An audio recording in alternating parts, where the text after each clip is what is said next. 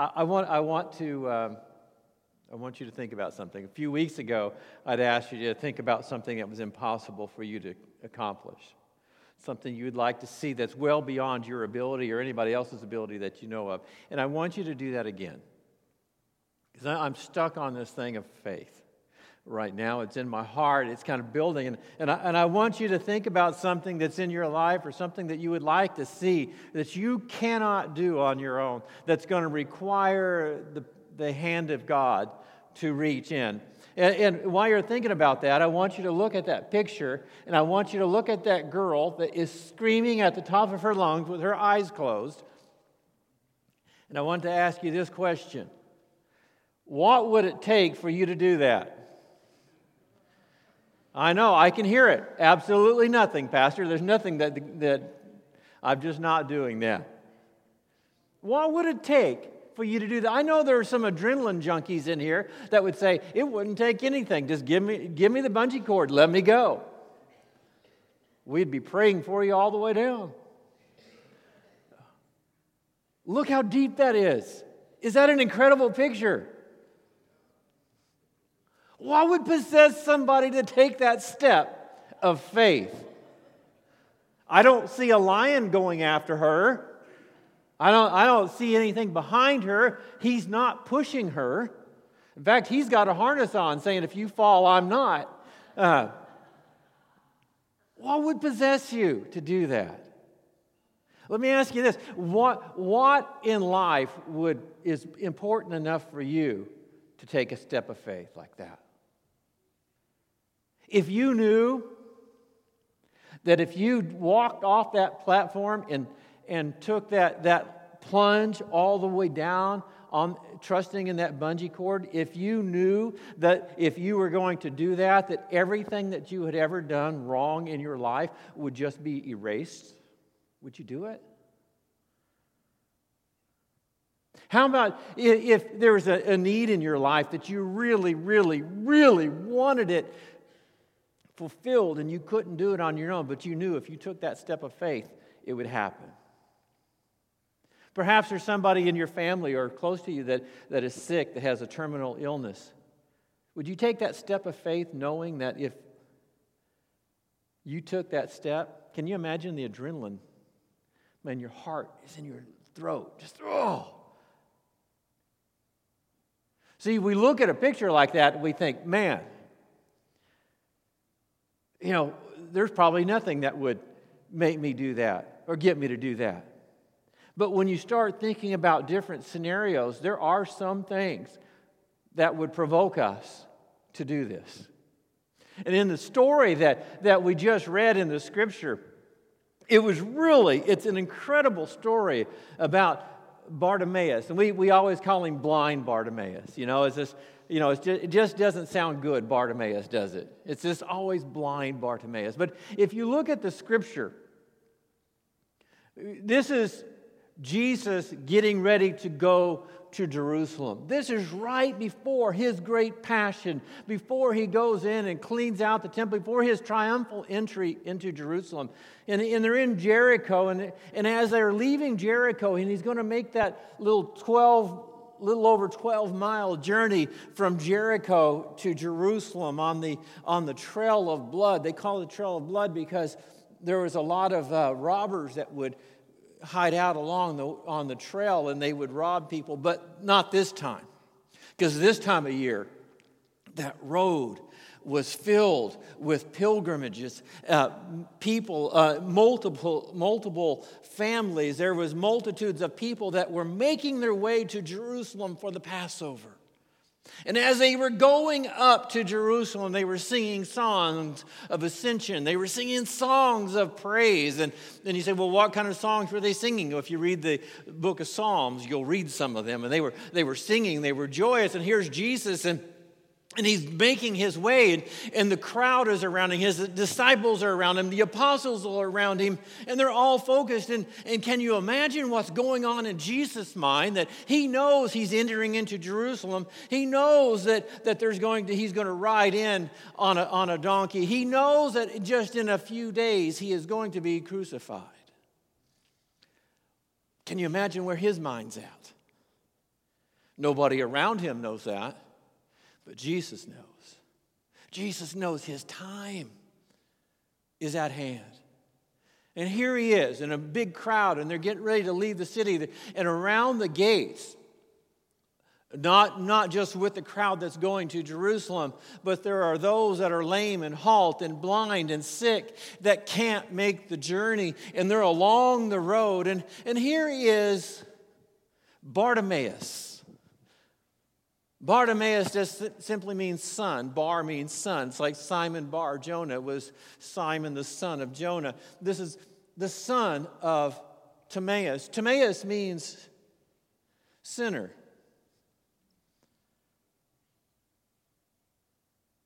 Here's blind son of a sinner sitting on the side of the road, begging, because this is what he does. This is his job. This is what he does every single day. He goes, he's blind, he sits, and he begs for money because he can't do anything else. There's no braille, there's, no, there's nothing that he can do. He's, he's blind. And, and, the, and I want you to get this, this full picture that he is sitting here doing his job. Here's Jesus in this crowd, thousands upon thousands of people. And then the scripture says this when he heard that it was Jesus of Nazareth, he began to shout, Jesus, son of David, have mercy on me. And I, and I want you to look at this text for a minute. When he heard, someone had to tell Bartimaeus about Jesus. Somebody through the last three and a half years had been telling him stories about this, this rabbi, this, this teacher, this, this man that has been raising the dead and, and opening blind eyes and unstopping deaf ears. And he had heard the stories, and somewhere in him he believed and he had faith. And when he heard that it was Jesus, he decided to shout out, Jesus, son of David, have mercy on me. Notice that it wasn't a quiet group, because quiet group uh, crowds are not normally quiet. But he heard. He heard. This is what Romans 10 17 says. So faith comes from hearing, and hearing by the word of God. Do you realize that if you know Jesus Christ, it's because you heard about him? No one can come to Christ until they first hear. Remember the psalm that we sang when dinosaurs roamed the land? I heard an old, old story of a Savior that came from. Wow, wow, there's some dinosaurs in here with me. That's great. I like that. I heard an old, old story. You hear. You heard the word, you believed the word. And when he heard that it was Jesus and he believed that, it was, that Jesus could help him, he began to shout. And he not only just began to shout, uh, Have mercy on me, but he uses a phrase for the first time and it was, it was almost as a proclamation of Jesus going in to Jerusalem as the Messiah for the, the very first time recorded in Scripture. Bartimaeus, somebody that has never seen Jesus, only heard about him, says, Son of David that you are the Messiah. You're the chosen one. I have never seen you, but I have heard about you, and I know within me, with every fiber in me, that you're the chosen one. You're the Son of God. You're the deliverer. Do you know what? If you want to get Jesus' attention, call him by his right name. If, if you see Jesus as a baby in a manger, and you're, and you're calling on him as a baby in a manger, you're only going to get a little bit from Jesus. Or if you see him crucified on a cross, that's all you're going to get. Jesus doesn't want you to just see him as a babe in a manger. He doesn't want you to just see him as dying for your sins on a cross. He doesn't want you to see him lying in a tomb, but he wants you to understand that he did uh, come to this world and he was born and he did live a life, and he did die, and he was in a tomb, but then he rose again on the third day. And now he has conquered death. He wants you to see him for who he really is. If you need deliverance, you need to call on him and say, Jesus, you're my deliverer. If you need healing, you need to say, Jesus, you are my healer. If you need provision, you need to say, Jesus, you are my provider. How do you see Jesus? Bartimaeus, which had never seen, saw better than everybody else. Isn't that amazing? And he said, Have mercy on me. He was saying, Jesus, I have a need that I can't fulfill on my own.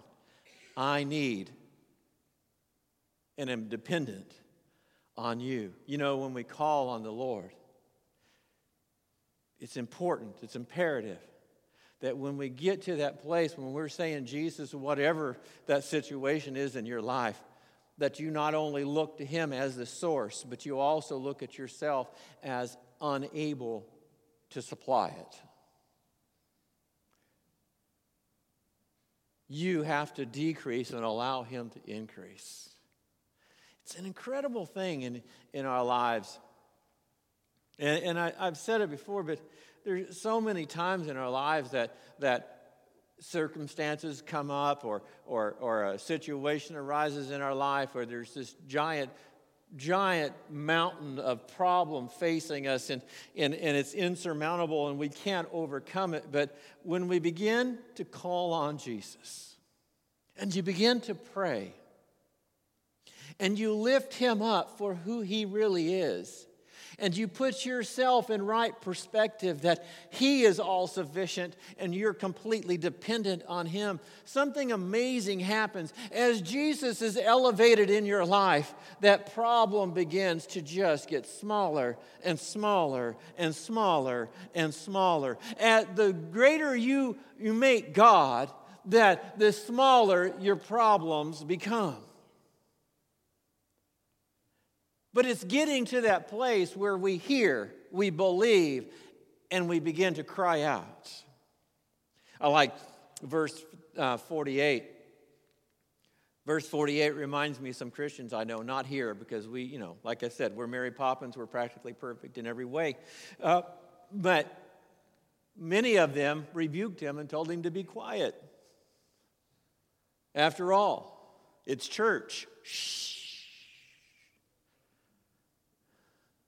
We're supposed to be reverent. And I remember when I, I was a young Christian, and, and man, I just received Christ, and I was so passionate about Him. Man, I, I, I would tell anybody and everybody about the Lord. And, I, and we, I went to church on Wednesday night, dry old Bible study night. Because that was back when, when you had Sunday morning, Sunday night, and Wednesday night. You remember that? How did those guys preach three times a week like that? That's incredible. Uh, but anyway, it's Wednesday night, Bible study night. And I remember they were singing a song, and I was sitting on the front row, and, and I got up and lifted my hands because I was happy. And the good old godly saints that realized it was Wednesday night, they understood that in Christianity you don't stand on Wednesday night. Wednesday nights for sitting because we're going to hear the Word of God. But I, I didn't know. I didn't know the protocol. I just stood up, and I could feel those arrows hitting me in the back. Whew! Oh, man, I looked like Custer at the last stand. And I had this super cool pastor. I love that guy to death. Super cool pastor. He, and he saw what was going on. So after all the singing and everything else, he said, Brother Jesse, come on up here. And I'm young. I didn't know what he was doing, but I do know now. And he put his arm around me and just commended me for the love of God that was in my heart. And the whole time he was commending me, I don't want to use the word reprimanding, but reminding all of God's people that there's we need to be excited about Jesus. And that's always stuck with me. You know, that's why I like it when, when, when, people get excited in church. I don't mind. If you ever want to get out in the middle of the aisle and just start dancing, go ahead. Just don't knock anybody else over. Uh, I, it doesn't bother me. None of that bothers me because, because I, I want people to be able to express their joy about serving Jesus. I want them to be able to express in what's going on in their life and in their heart that, that they know Jesus and Jesus is their Savior. Man, they're, they're, man, when you really start thinking about what He has saved us from and what He has saved us to, if that doesn't put a little dance in your step, I don't know what will. Man, we're the chosen of God. We're the children of the living God. We have been bought with a price. We are redeemed, and we are going to make heaven our home. Whew. I got to get off of that. I'm going to, I'll I'll preach on that a while. I can't do that. I got to get going. But they rebuked him, and, and, they, and they, but, he, but I love what he did. He kept on shouting even louder. It's like, stop. No, stop. No. He had a need. He had a need.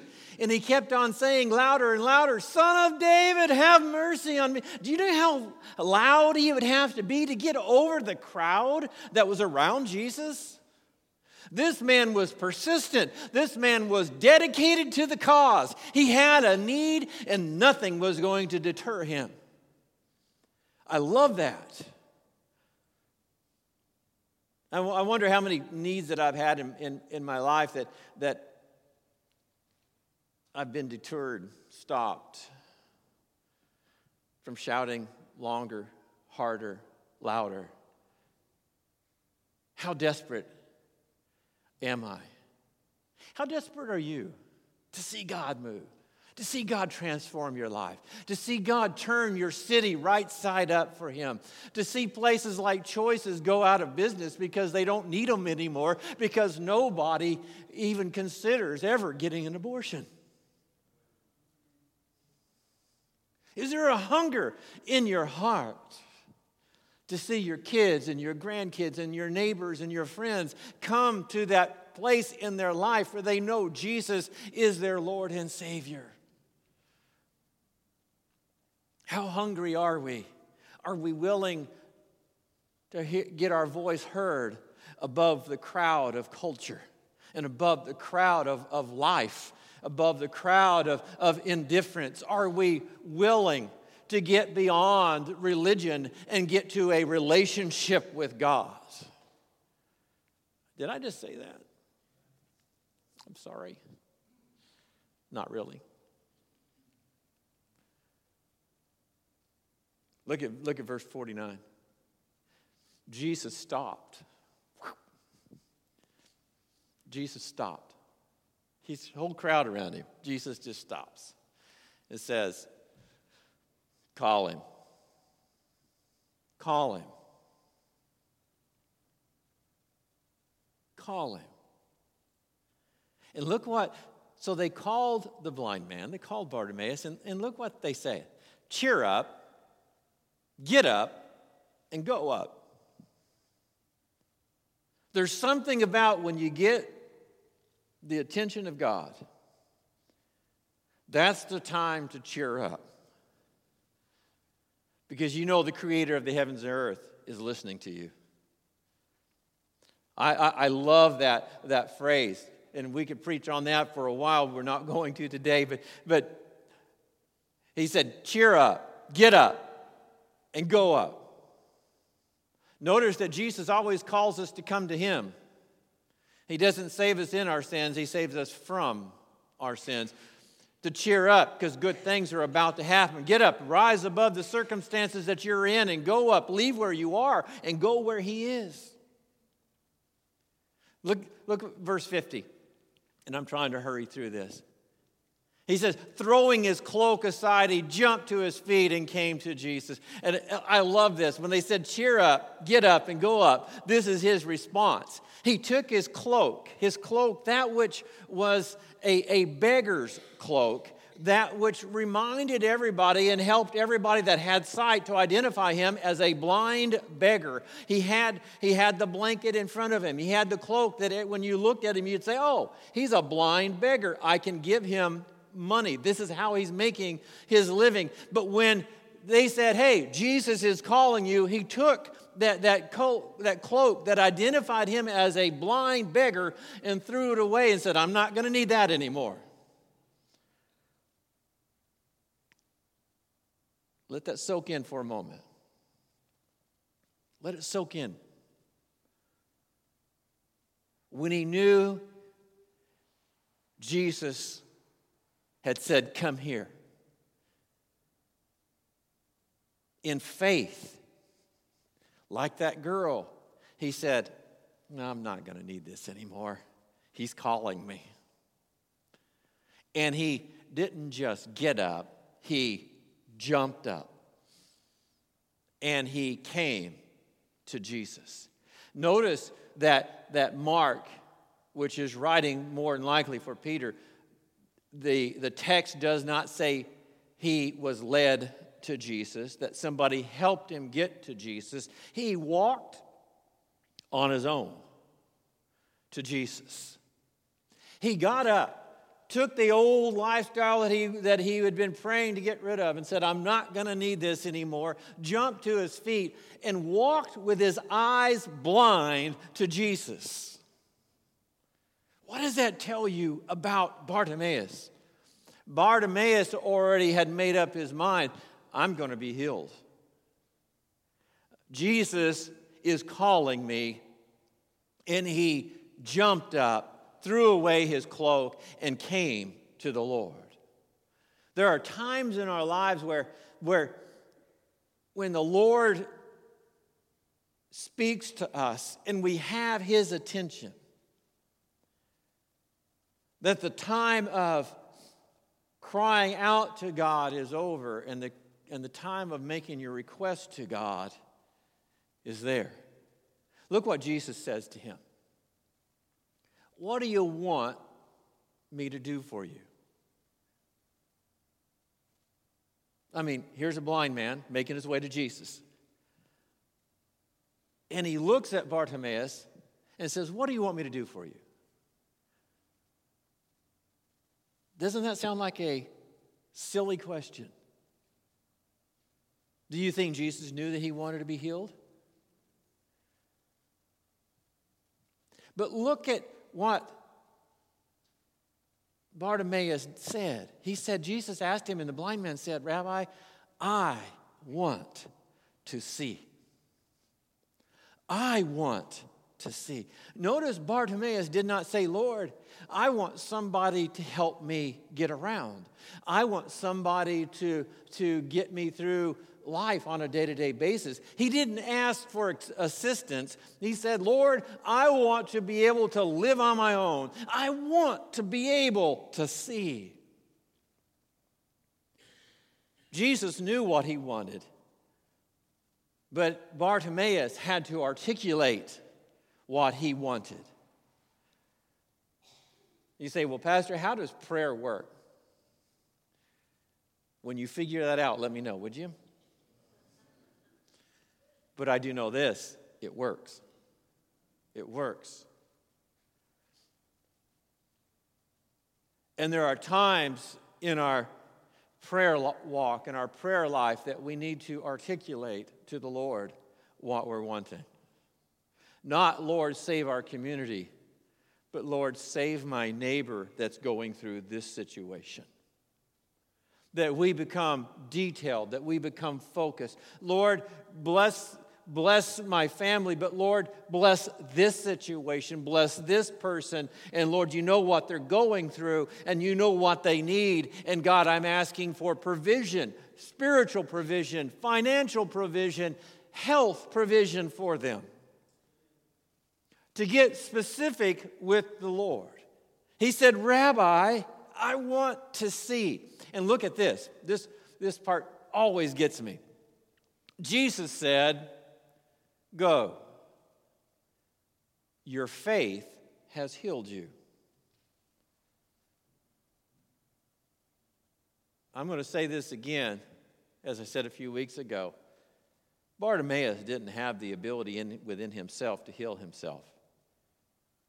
That healing that Bartimaeus received was from the Lord. But he took that step of faith and said, I trust in you. And when he took that step of faith, Jesus said, It's your faith, it's your trust in God, it's your trust and belief in, in, your, in your Creator, in, in your Redeemer. It's, it's your faith that has healed you because you believe in Him. And immediately he received his sight. Immediately. I'm going to ask our, our prayer team, to, our prayer team, our praise team to come back. When, when Bartimaeus jumped up and threw his cloak away, jumped to his feet and came to Jesus, not knowing, just that was his emancipation proclamation. That was Bartimaeus saying, I don't see right now, but I'm getting ready to.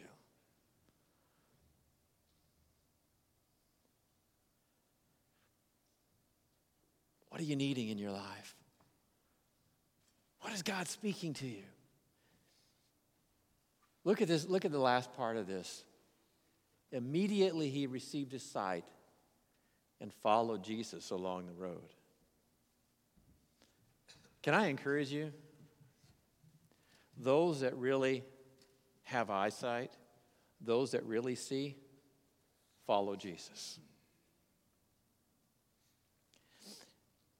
If you think you're seeing a situation and, and, a way out of the situation that does not include Jesus, I'm going to let you know right up front you're blind.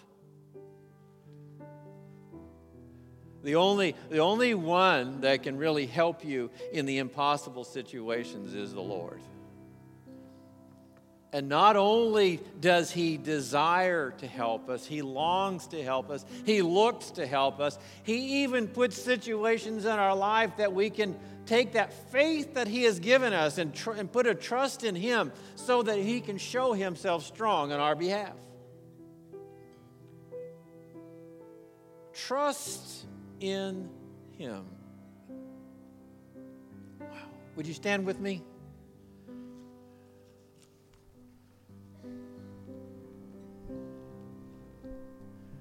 Let me ask you again what is your impossible situation? What is it that you've been asking God for?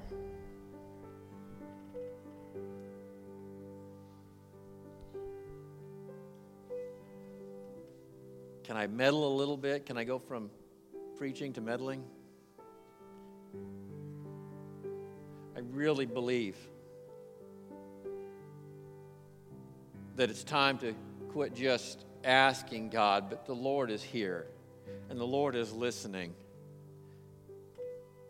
And I believe it's time for you and I to stand to our feet, to throw away whatever lifestyle has been holding us back, whether it's our own intellect, our own emotions, our own inadequacies whatever it may be, set that aside because you're not going to need it anymore. Because whatever you've been asking the Lord for, He will answer. And let's step out in faith. Trust in Him. See what God will do.